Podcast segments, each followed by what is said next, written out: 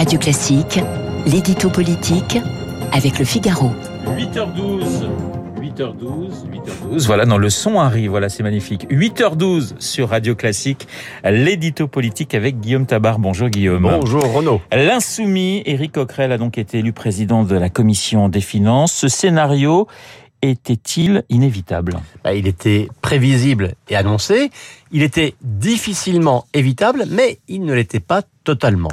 Euh, reprenons le film. Hein. On sait que depuis une réforme du règlement voulue par Nicolas Sarkozy, la présidence de la commission des finances, la plus stratégique et la plus prestigieuse de toutes, revient à l'opposition. Et depuis 2007, ça a toujours été pour le groupe de l'opposition le plus nombreux. Or, cette fois-ci, ce groupe, c'est le RN. Et quant à la gauche, eh bien, quand il s'agit de décrocher le plus de postes possible, elle dit nous sommes quatre groupes différents. Mais pour obtenir cette commission, elle a dit nous sommes une seule entité et a donc présenté un candidat commun, Éric Coquerel, un mélanchoniste formé à l'école trotskiste la plus dure. L'arithmétique a fait le reste. La gauche comptait 20 sièges de commissaires, le RN 11 et LR 8. Même en les additionnant, le compte n'y était pas. Alors pourquoi, Guillaume, euh, dites-vous que ce scénario n'était pas totalement inévitable? D'abord, parce qu'il y avait d'autres solutions.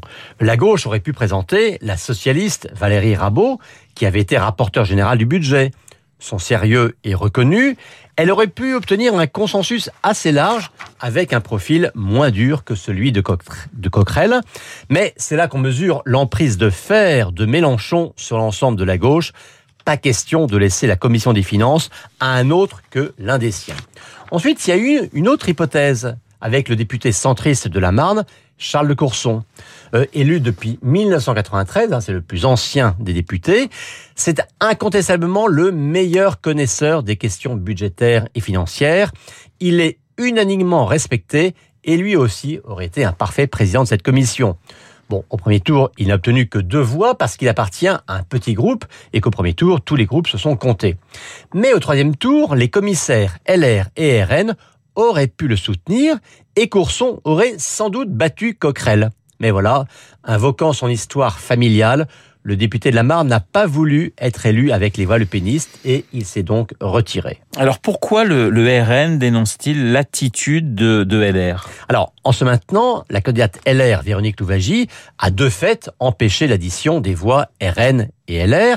Et donc RN le dénonce en accusant la droite classique d'avoir favorisé l'élection d'un mélanchoniste. Ce qui permet au RN de dire, voyez, cette droite-là préfère définitivement toujours la gauche.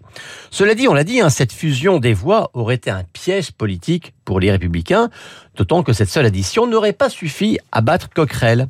Et alors, à son tour, LR renvoie la responsabilité de cette victoire à la majorité macroniste, qui, en participant au vote, aurait permis de faire barrage à LFI.